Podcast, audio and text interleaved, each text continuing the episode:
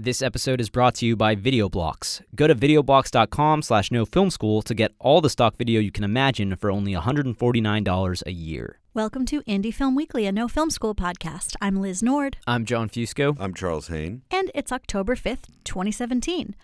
On this week's show, how one filmmaker changed the whole advertising industry, a new way to buy and sell lenses, the surprising top grossing indie film of the summer, the best screenwriters of all time, and as always, news you can use about new gear, upcoming deadlines, indie film releases, and Ask No Film School.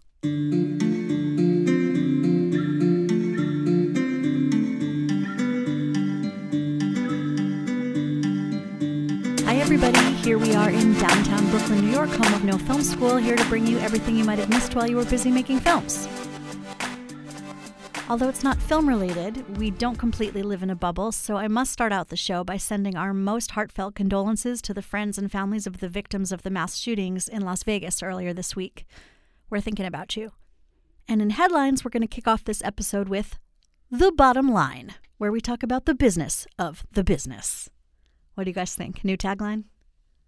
Jon hates it. Nah. You should see his face. I mean, I think you just need to come up with a new whole name for it still.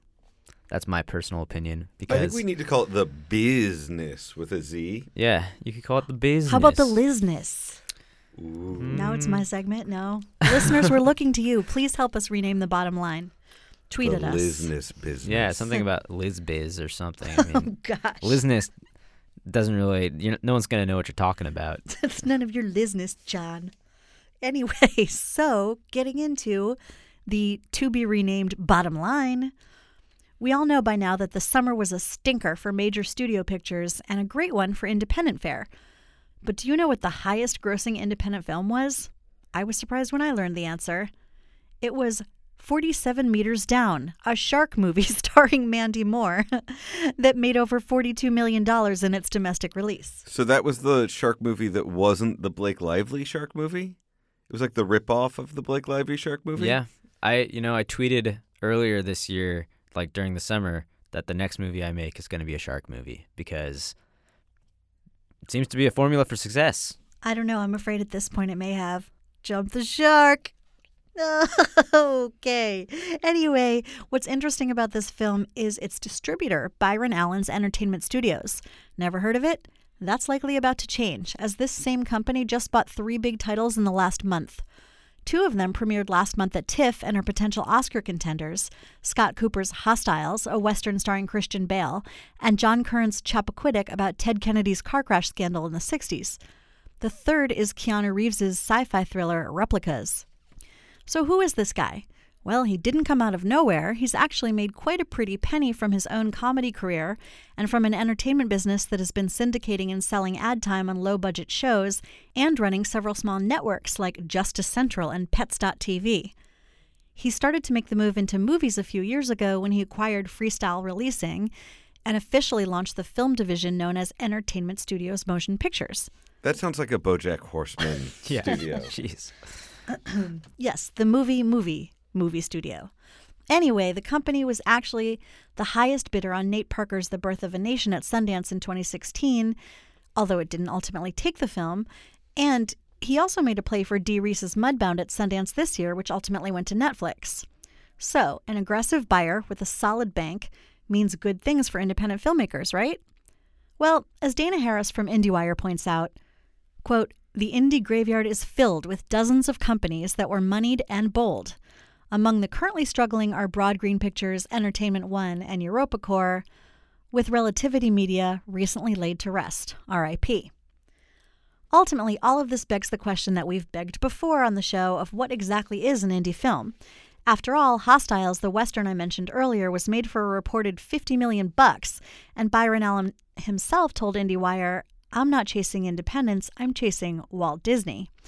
He said, "I'm looking for a large piece of that box office pie, not a tiny piece of that box office pie." Uh, for the record, also, Walt Disney, totally dead. So Byron Allen just said his ambition is death. Just pointing that out. Yeah, that's creepy. Anyway, personally, I think anyone trying to forge an independent path is good for us, but I'm still gunning for that new category that we haven't quite found a name for, like this segment.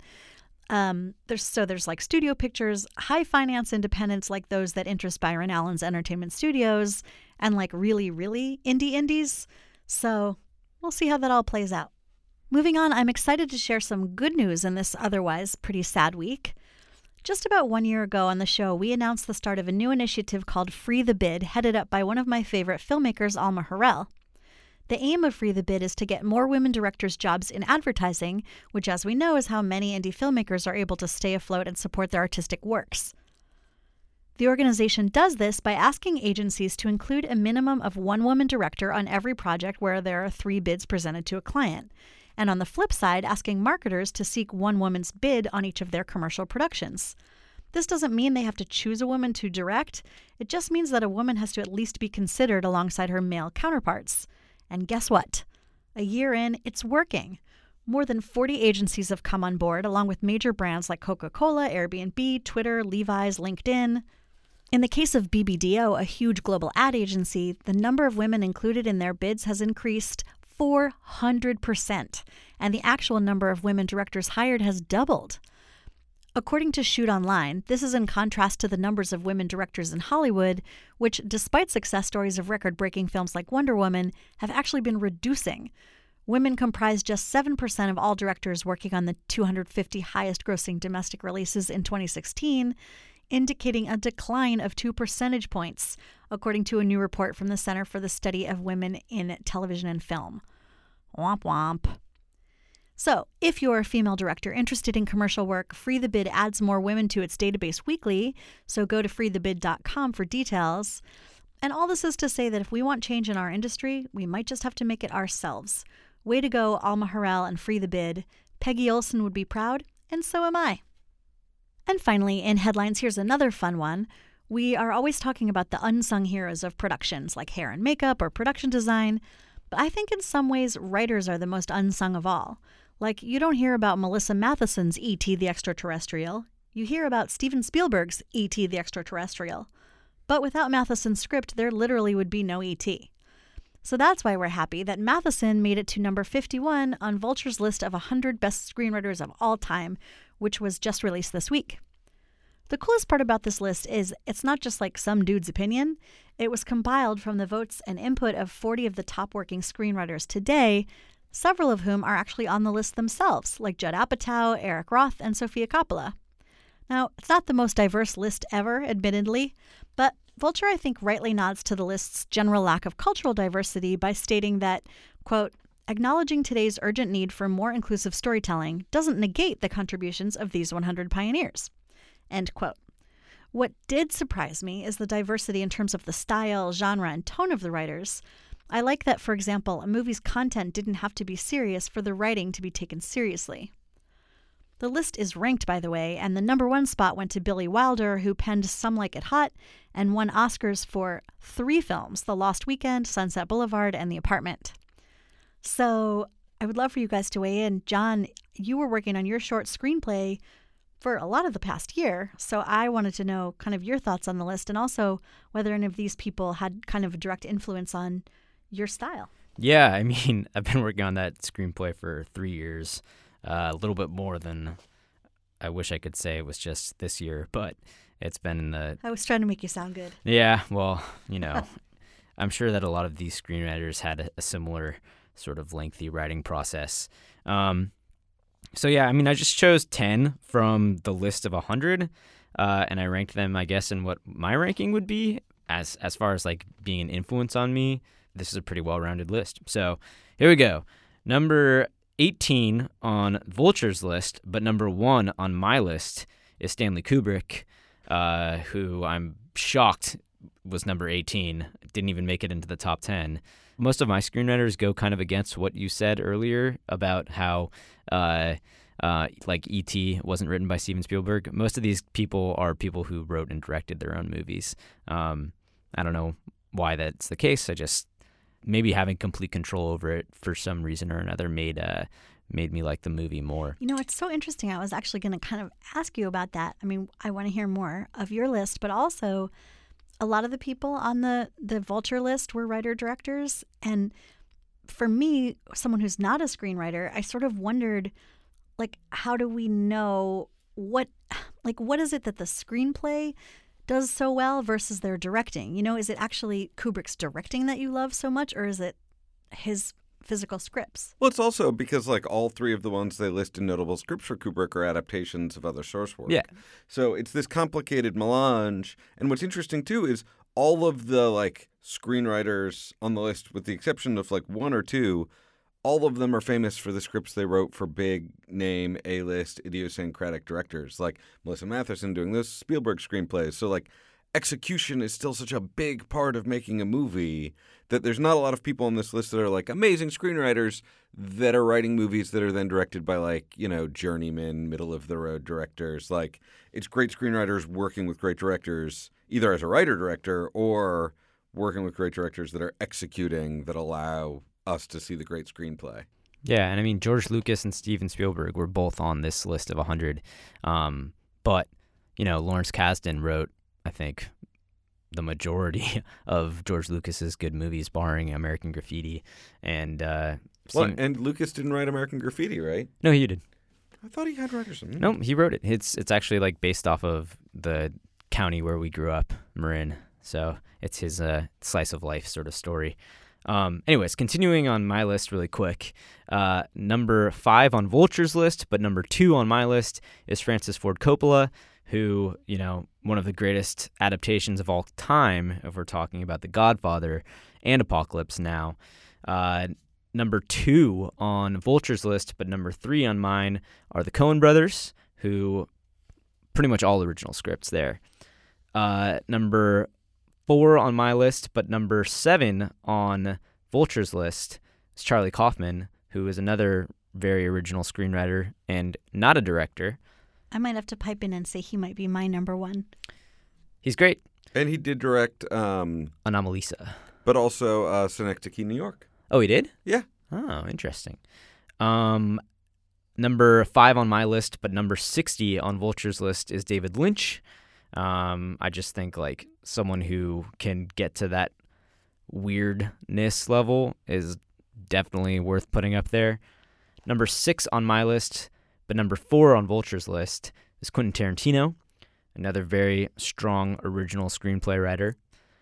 Number seven on my list, but number 97 on Vulture's list is John Carpenter, who I think, like, when we're looking at a, a breadth of his entire work, uh, I think that that's something that definitely needs to be taken into consideration. And he literally wrote classics in every single genre imaginable um, and directed the hell out of them. So, I mean, I think 97 is a bit of an unfair spot, but he's my number seven.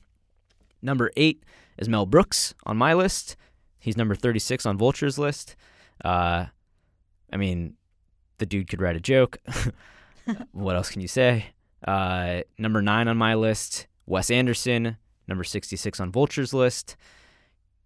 And finally, rounding it out, number 10 on my list is Harold Ramis, and he was number 54 on Vulture's list. And of course, he wrote some of the best comedies of all time and directed them.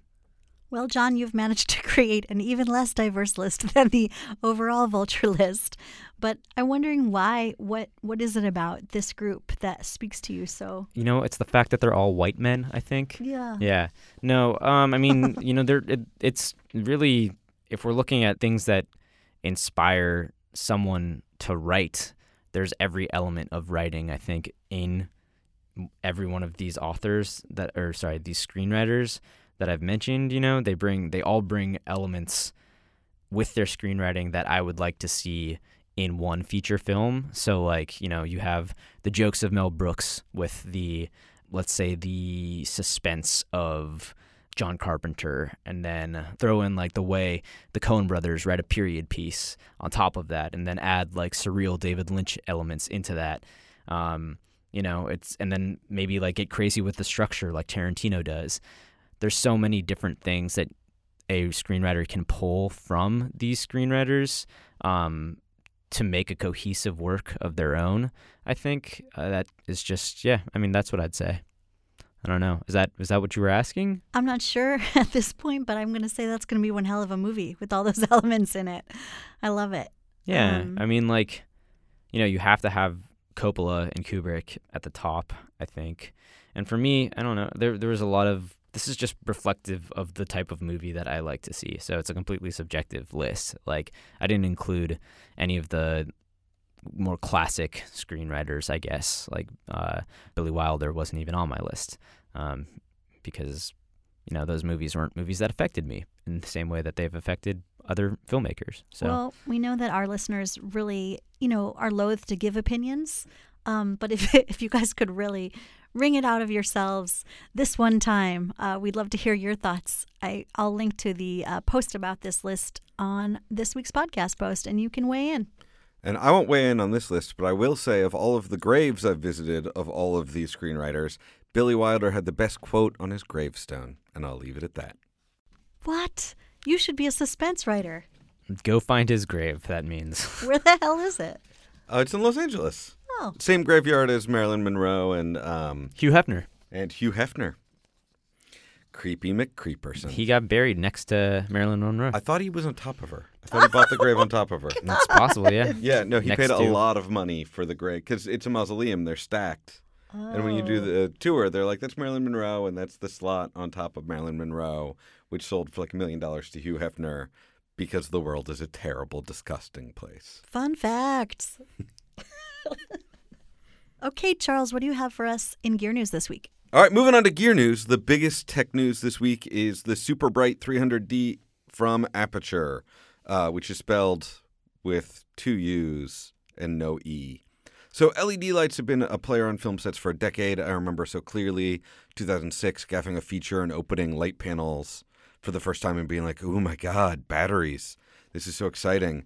But they've always been really small, not super powerful, and uh, they're only recently creeping up into being powerful enough to replace some of the longtime standbys of tungsten and HMI units, like the long loved 2K Junior tungsten unit, which is like a, a standby as being the biggest tungsten unit you could wall power. So, with the 300D, Aputure has made a unit that puts out the equivalent amount of light as that 2K Junior, but it only draws 300 watts. Which means if you're working in North America, which is 20 amp, 120 volt, you could plug six of them into your wall outlet using a power strip, although the power strip would have to be really good. If you're working in a 220 volt country, you could put in even more. Coming in at around a grand, I'm really shocked they didn't go for like a 2K for 1K sales pitch, but I guess maybe if they go on sale for actually a grand, they might do that. Regardless of sales tactics, for those of us who frequently work on like little shoots where we're wall powering everything and we don't have a generator, the bigger lights we can get that we can wall power, the happier we are. And these should be really popular for that level of filmmaker, especially coming in around a thousand, eleven hundred dollar price point. You might even be able to get a couple and have some bigger units.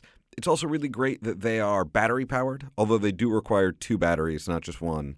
But if you're in that situation where you're doing like a night exterior and you want like a moonlight kind of gag, it wouldn't be a super bright moonlight, but you want some sort of backlight you throw out in a field.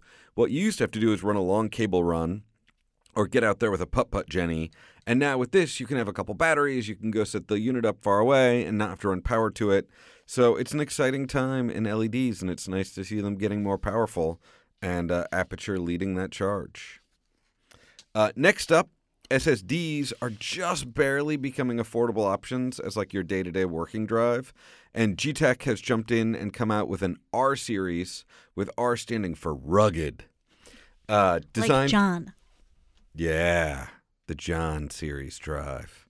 So these are designed to withstand a nine meter drop onto carpeted concrete. I love the little note at the bottom of the website onto carpeted concrete. Um, but it, they're dust and vibration resistant. The biggest thing is because they're an SSD, they're super fast with 560 megabits per second. So if you've been doing all of your like imports and exports and file transfers on a normal old spinning disk hard disk, this is like four to five times faster than that, which can be a huge time saver if you're dropping off footage with your editor, or picking up a cut, or taking something to a post house. So SSD, I feel like we're finally to the point where we can just barely start thinking about affording one of our drives to be an SSD, and I think the R series are worth a look. It, since if you're running around a lot with the drive, the drive's going to take a lot of abuse. Uh, last up this week is a new sales platform, Lens Finder, which was launched by Matthew Duclos of Duclos Lenses, uh, who also has this amazing blog, The Cine Lens, if you're a lens nerd. So, Lens Finder is a platform devoted only to the sale of used lenses. Why does this matter in a world where you could just sell your lenses on eBay?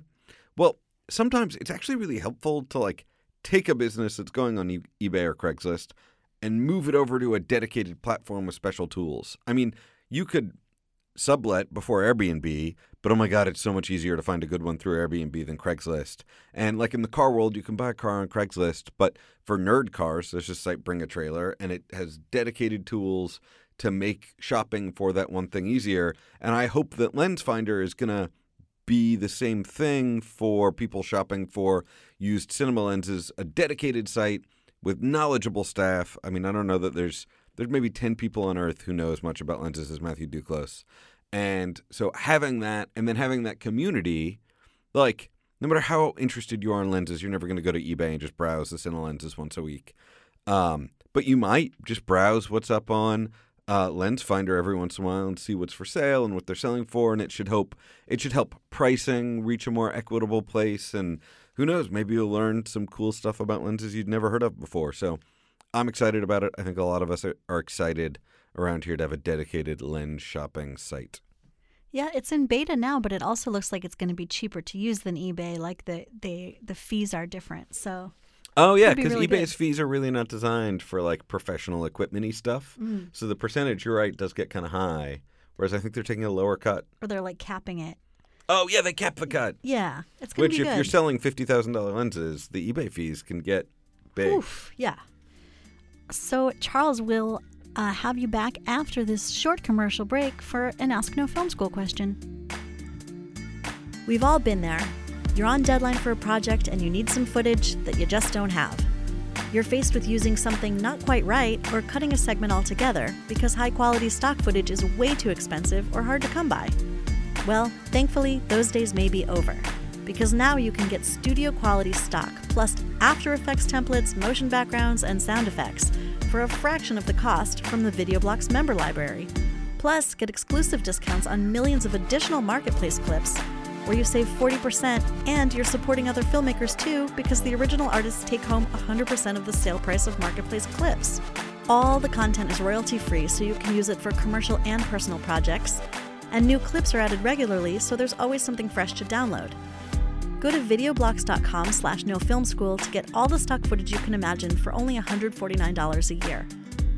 That's Videoblocks, V I D E O B L O C K S dot com slash no film school to save on millions of studio quality clips from Videoblocks. All right, and we're back. This week on Ask No Film School, Duncan Smith asks I'm outfitting my GH5 and thinking about a cage. Is it even necessary? What do you think, Charles? So, first off, I had the honor of meeting Duncan in person a few weeks ago out in Coronado. Uh, Duncan is a Navy SEAL and a filmmaker and a fan of the podcast, and he offered me a tour of the Navy SEAL training facility in Coronado. And I would never pass on that opportunity, so I took it, and it was amazing. And thank you so much, Duncan. It was a total pleasure, and the tour was awesome. Um, so after the tour, when he asked me some filmmaking questions, which I suppose is the price of getting a tour, um, he emailed this follow up question. I thought it would make a great Ask No Film School question.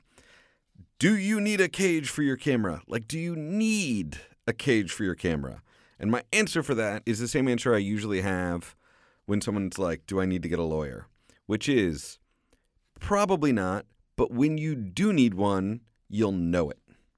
A cage does provide more protection for your camera at the expense of weight and size, and some users like it for that extra protection, but you can get that extra protection in other ways. Like I use a leather half case, and that's plenty of protection. I've dropped my camera a couple times and it survived. Uh, You don't need a cage until you need a cage, and then when you need a cage, you'll know. Wait, can we step back for those who might not know? What is a cage? So there are a bunch of different companies, like Small Rig comes to mind, and there's a few others that make a metal cage that goes around your DSLR camera. And they, I suppose they make some for fancier cameras, but you mostly think of it for like a GH5 or a 5D, and it's a metal cage that goes around your camera and like adds an extra layer of protection and more mounting points for accessories and all that kind of stuff. Literally a cage. Literally like a shark cage, but for cameras. Huh. So, the big thing that a cage provides beyond protection is accessory mounting points. So, instead of only having like a single quarter 20 threaded tripod mount on the bottom of your camera, a well designed cage is going to provide mounting ports, points all over the body. So, you can rig your camera up with all sorts of complicated, interesting accessories and in strange places. So, a cage is really helpful when you go accessory crazy. It's easy enough when you're like, ah, I just need to mount a light occasionally or a microphone every once in a while. But what happens when you have an Atomos monitor recorder? Do we call it a monocorder yet? I'm going to say monocorder. You've got an Atomos monocorder, a Rode video mic, a blind spotlight, and your camera is running out of places you can attach all that stuff. Once you throw in like a wireless audio receiver, you've got a really complicated rig, and a cage helps you mount that in a convenient, easy, stable way. And then once you've got that crazy rig all rigged up, then if you need to ma- mount it on a crane or to the ceiling, you've got mounting points for that. Which is why I say you'll know you need a cage when you know you need it. Are you constantly frustrated at rigging your camera and you're constantly thinking, oh, I need another point to put this, or I need like another clip to put that? It's time for a cage. Are you living mostly on your tripod and you never really put accessories on your camera and you've never dropped it? And there's probably other accessories you should be looking at before it's cage time. You will totally know it's time to get a cage because you'll constantly be thinking, man, I really need a cage. Um, thank you again for the great question and the amazing tour. And thanks for listening to the show, Duncan. And now on to some movies opening this week. There's a lot. Um, starting with video on demand, you can check out The Honor Farm on October 3rd. This quote unquote psychedelic midnight horror film premiered earlier this year at South by Southwest, where our reporter Oakley Anderson Moore, what's her last extra last name now? Oakley Anderson Spoiler Moore. alert. Reinhard? Reinhard. Well, I just want to make sure I get her name right. she got the chance to interview director Karen Skloss. The movie follows a group of kids who wander deep into the woods on prom night and come back changed forever. How do they change? Is there like an orgy in the woods and all of them lose their virginity? That's for you to find out. I think drugs are involved though, because otherwise it wouldn't have been called a psychedelic midnight horror film. Oakley's interview is interesting because she actually interviews Karen and her high school age daughter, who helped the mom keep the script an accurate depiction of what it's like to be in high school. You can check out When Mom Writes a Horror, psychedelic prom night thriller, The Honor Farm, on the site. Kyoko Miyake's Sundance premiere Tokyo Idols came to Netflix this week. I interviewed Miyake back in Park City, where I called it one of the year's most disturbing docs. But it's also one of the most compelling. Tokyo Idols is about the rabid fan culture for young female Japanese pop stars, but the fans that stream into their concerts by the thousands and have made the so called Tokyo Idols a multi billion dollar business in Japan are not the young girls you might expect, they are grown men. So Miyake does an incredible job of bringing us a non judgmental look into the lives of both some of the young starlets and their adult male fans. And it's really worth a look, especially if you're interested in modern Japanese culture or in like a broader conversation about what's happening with masculinity and teen sexuality today in the world. So, moving on from the sexual teen movies, we missed this one, this release for Hulu last week. The Reagan Show has been available since October 4th. And this documentary about Reagan's tenancy of the White House is entirely made up of archival footage. As the late Emily Buder said in her introduction to an Again, interview, not dead. she's dead. God forbid. She's not dead. She emailed me some weird email this morning. So, as she said in her introduction to an interview with the editors of the film, there is not a single talking head in Sierra Pettengill and Pacho Velez's documentary, The Reagan Show. No one sits around glibly pontificating on Reagan's legacy. Instead, history speaks for itself, and it's the audience's job to listen. Daniel Garber, David Barker, and Francisco Bello sifted through thousands of hours of news reports and White House TV footage shot by the Reagan administration in an unprecedented effort to document his presidency. You can read our full interview, The Reagan Show Editors Reveal America's First Reality TV President, on the site. And you can also listen to director Sierra Pettengill talk about what it was like to raise funds for the film in our latest podcast episode that came out Monday, entitled What is a Film Fellowship and Why Should You Do One? I'm really excited to see that one. I missed it on the circuit, but it's such a like relevant moment for it. You know, now everybody documents their presidencies with all the that kind of reality footage. Yeah, I like that type of documentary too. I like archival documentaries without the talking heads. Frank Zappa, uh, in his own, or I think it's like eat eat his own, eats his own words. Each word. I don't know. There was a Frank Zappa documentary that was at Sundance a few years ago, and it does the exact same thing. And it's just really cool to see the subject of the documentary talk about his own life as it's happening. Uh, it's an interesting w- way to tell a story. So, a film that premieres actually tonight at the New York Film Festival is coming to HBO this Saturday, and this one is a biopic filmmaker's dream. It's called Spielberg, and it's the first ever career spanning doc about airplane engine innovator Rodney Spielberg. I can't even get through my own joke because it's so hilarious. Just kidding. It's actually the first ever career spanning doc about filmmaker extraordinaire Steven Spielberg. The man has rarely even given extended interviews, so the fact that Spielberg director Susan Lacy got over 30 hours of interviews with him is impressive in and of itself. Now, this is not an archival documentary, this is interview based, but it's still pretty darn compelling. And Lacy was the right person to do it. Uh, she's the creator and former executive producer of the PBS series American Masters, and for that show, she produced no less than 250 films exploring the lives of America's most enduring cultural icons. So for Spielberg, she moved from producing to turn her hand to directing. And I interviewed her and editor Deborah Peretz for an upcoming podcast about what it was like to put together a film with all of those interviews, plus never before seen personal footage from Spielberg, really cool stuff of his early days hanging out with Coppola and Lucas, and of course, footage from his own 50 plus films to create something that's not just a retrospective of work, but a portrait of the man behind it. So, anyone interested in modern American cinema will enjoy this film and look out for the podcast in a couple weeks. And the name of that Frank Zappa documentary, Eat That Question. Eat That Question is the name of the Frank Zappa documentary. Now, moving on to theatrical releases for this week. The Florida Project comes out on October 6th in New York and Los Angeles before expanding nationwide. Man, where to start on this film? First off, I can definitively say that this is a strong candidate for my favorite movie of the year, right up there with Get Out. So it's pretty much impossible to compare those two movies, but they're the best movies I've seen this year. This is Sean Baker's follow up to the infamously iPhone shot Tangerine, and while Tangerine was perhaps an experiment on how to be as economical as possible on your film shoot, as many of Baker's early films are, The Florida Project is the type of film Baker has been working to make his entire career. It's shot on 35mm film, and it's just incredible to look at. While his cast is primarily made up of fresh faces, as per usual, he also has the added benefit of working with Willem Dafoe. The film itself is almost like a modern day Little Rascals, set over one summer in Celebration, Florida, the home of Disney World. It follows the everyday adventures of a precocious six year old named Moonee, who's a child whose mother lives month to month in a motel and does some less than favorable things to make rent. The real star of the film is Brooklyn Prince, the six year old actress who plays Moonee. She'll have you on the floor laughing, crying, and everything in between. I talked to Sean earlier this week, and our discussion will be released as a podcast episode this Monday. The director has worked harder than anybody to make it this far, and his story is extra inspiring for low budget filmmakers. You can hear all about what he had to do to get to this point in his career. You can also do some prep work for that interview by reading his masterclass he gave, which I wrote up from IFP Film Week. It's called Tangerine, the Florida Project director Sean Baker on mastering the art of guerrilla run and gun filmmaking.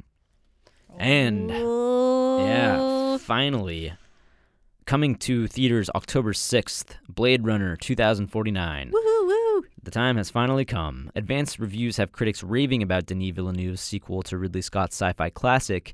Many say Roger Deakins is a shoe-in for his first and finally well-deserved Oscar. Others say that it's even better than the original, which, yeah, you know, I'm not too sure, you guys, you critic dudes, but all right. In any case, we've been building up the hype for this over the past few weeks with a number of articles showing the shorts that have been released in marketing the film, and we'll link to those in the podcast article if you haven't had a chance to see them yet. I'm stoked to see it and would definitely be hitting up a midnight screening if I didn't have tickets to see The Babe Rainbow at Baby's All Right if anyone else is going to be at the Babe Rainbow at Baby's All Right tomorrow night, actually tonight, then uh, If any babes are going to be there, Look for Jim John Jim. Bring a sign. the film stars Ryan Gosling, Harrison Ford, and Jared Leto, and it's about a young Blade Runner's discovery of a long buried secret, which leads him to track down former Blade Runner Rick Deckard, who's Harrison Ford's character, and he's been missing for 30 years. I put this on our most anticipated films of 2017 list, and of course, I am just really anticipating it, as we all have been. God, I hope it's not disappointing. It doesn't seem like it's going to be, but you know, whenever people say that, I go in with a little bit of worry. Mm. Well, also our uh, our writer Darren James is arranging an interview with the man, the myth, the legend, Roger Deakins about the film. So I cannot wait to read it, and of course, we'll uh, let you know when it's up on NoFilmSchool.com. And now we've got some grant deadlines. This one I remember from last year. It's super cool.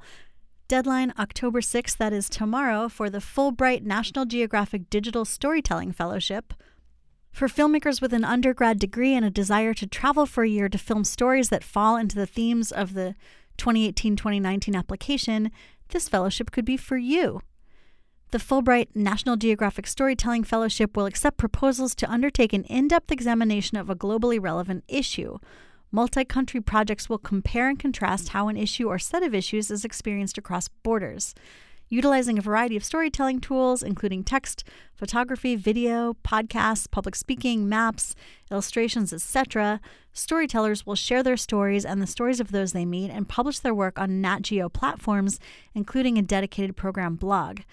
Then, the stories deemed by Nat Geo to be of interest or merit may be considered for publication on some of their other platforms.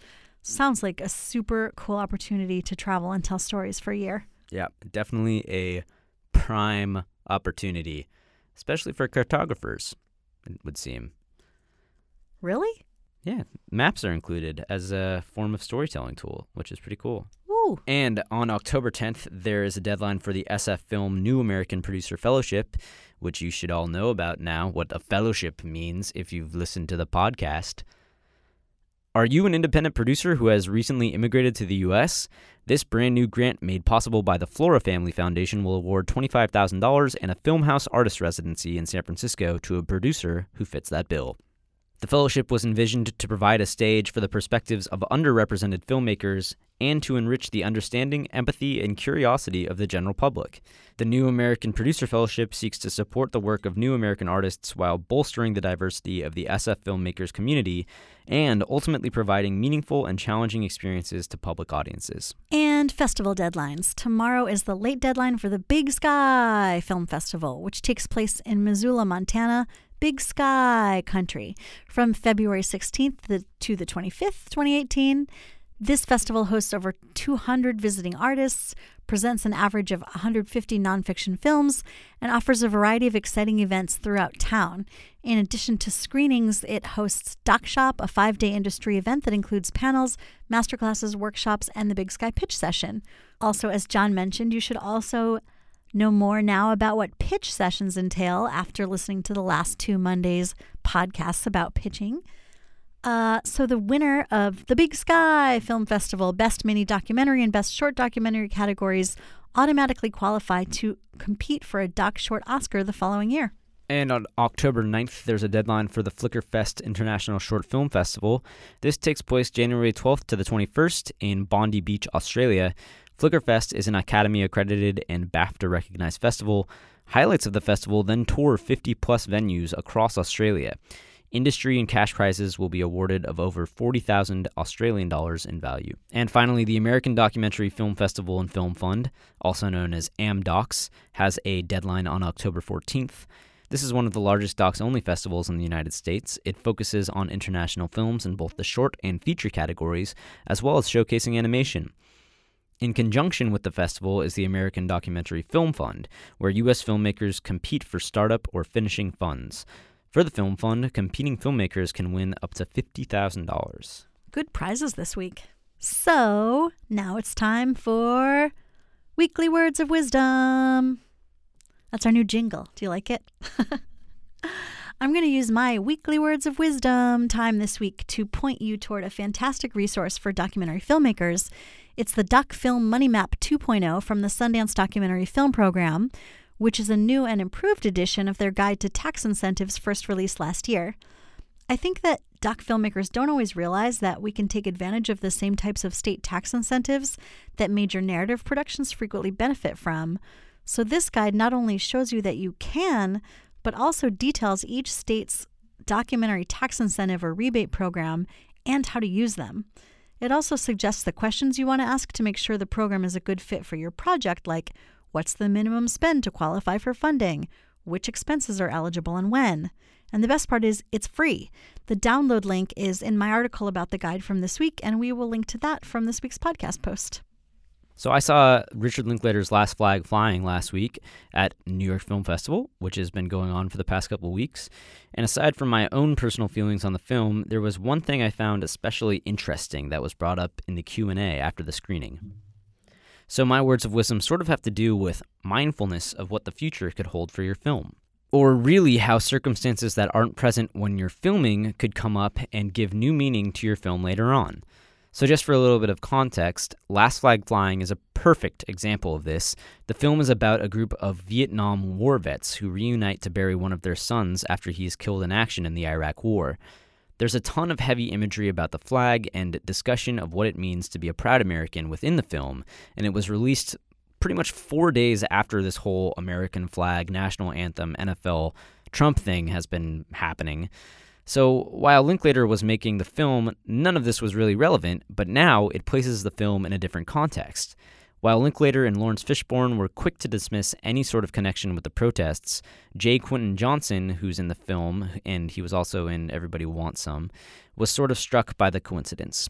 He said, and I quote, well, I think it's interesting when you're creating art, telling stories, and then the layers that just get imposed upon by time on this thing that we did for a few weeks in Pittsburgh. That's an interesting phenomenon. That has nothing to do with what we did in Pittsburgh, it just kind of is the way it is.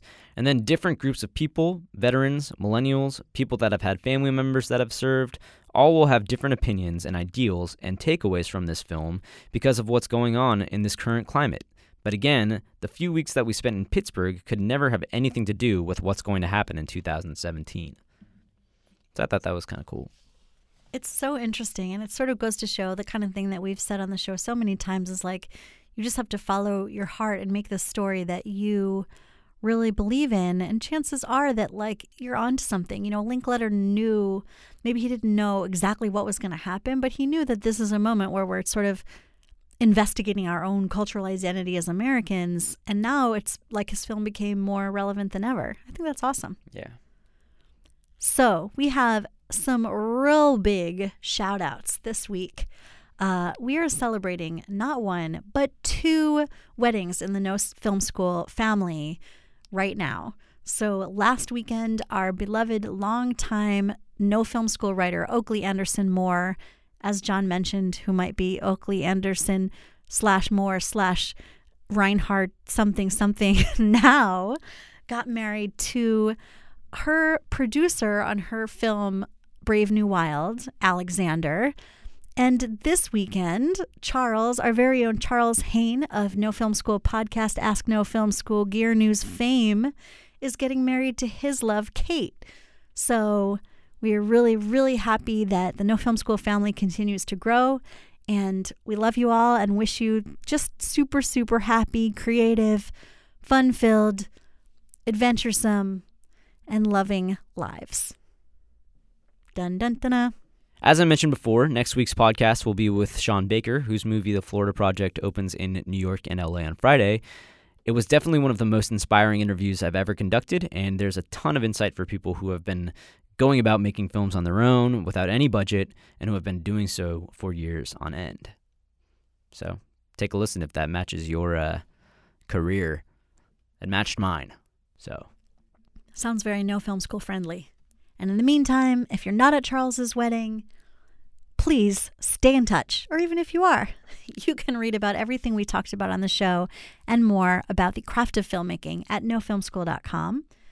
And we always ask that you please subscribe to the No Film School podcast in your favorite podcasting app so you don't miss any of the Monday interview episodes or Thursday Indie Film Weekly episodes.